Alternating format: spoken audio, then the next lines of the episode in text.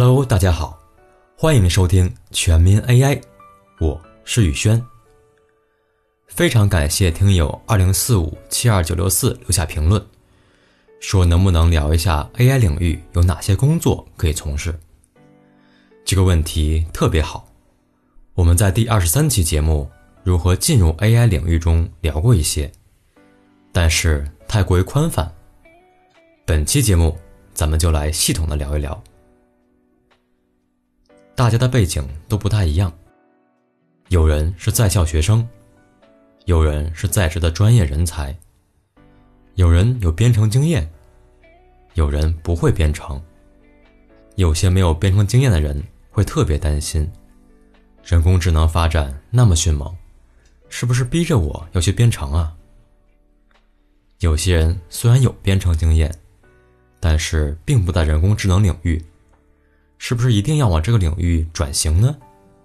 还有学校上学的学生，该怎样规划自己的职业发展路线以适应形势？别急，了解了 AI 中的四大岗位，您就心中有数了。宇轩把 AI 中的岗位分为四大类，分别是数据、技术、人机交互和商业。这四类排名不分先后顺序，同等重要。咱们就先从数据说起吧。我们在第十七至二十二期节目聊过，人工智能的训练需要大量优质数据。优质数据就好比优质的教材，能把 AI 这个宝宝培养成为出色的专才。而数据工作者的职责就是编写优质的教材。要想有优质的教材，首先就要去找数据。如果数据不是现成的，就需要数据采集专员来收集数据了。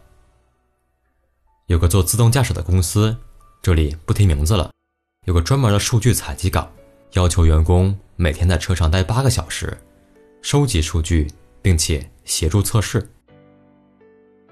如果数据是现成的，那就不需要数据采集了。但是需要数据整理。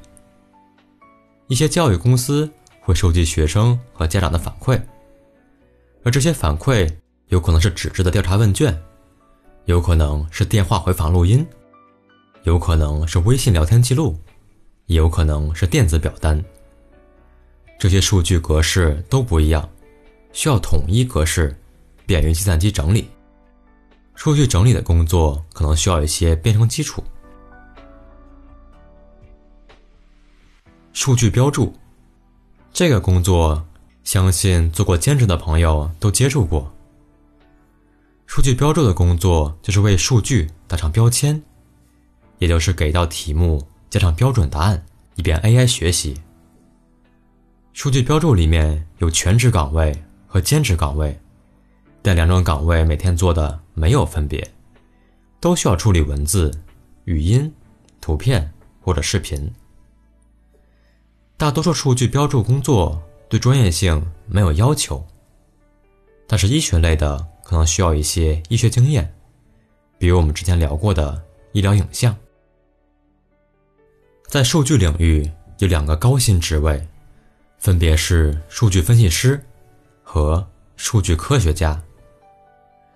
至于现在工资多少钱，大家可以上求职网站搜一下，这儿就不说了。他们的工作就是从数据中发现问题，帮助公司做商业上的决策。比如说，有一个做红酒业务的老板，他的业务覆盖全国，各地人群的收入水平不一样，该怎么定价来给公司产生最大利润呢？这就是数据分析师和数据科学家做的事儿。他们会拿到客户数据。使用 R 语言、SQL，甚至 Python 来分析，找到最优方案，生成可视化图表，最终影响公司决策。在数据分析师和数据科学家中，数据科学家的薪资往往更高。数据科学家的工作更偏向于研究，他们会研究那些在产品中被忽略的数据。亦或使用普通方法，亦或使用神经网络，最终找到提高公司利润的隐藏点，来影响公司决策。人工智能里面的技术是数据科学家必须掌握的，一个高等学位是数据科学家需要拿到的。那能不能从一个数据采集专员做到数据科学家呢？宇轩的看法是，当然可以。数据采集专员所需要的技能比较基础，而数据科学家所需要的技能更加专业。作为一个数据采集专员，首先要做的是和数据科学家对比，找出自己所缺少的技能点。数据科学家需要扎实的数学功底。需要编程技能，需要基本的商业知识，需要阅读论文的能力。那我们就需要在工作的同时补充这些技能。补充技能可以靠平时的学习，也可以依靠再读一个学位。满足了学历要求，满足了所有的技能点，变身为数据科学家没有什么不可能的。如果你对数据感兴趣，想用数据。来驱动这个世界，就从数据的岗位看起吧。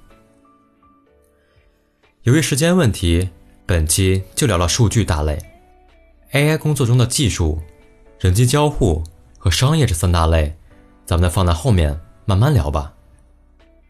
好了，本期节目就到这里了，我是宇轩，咱们下期再见。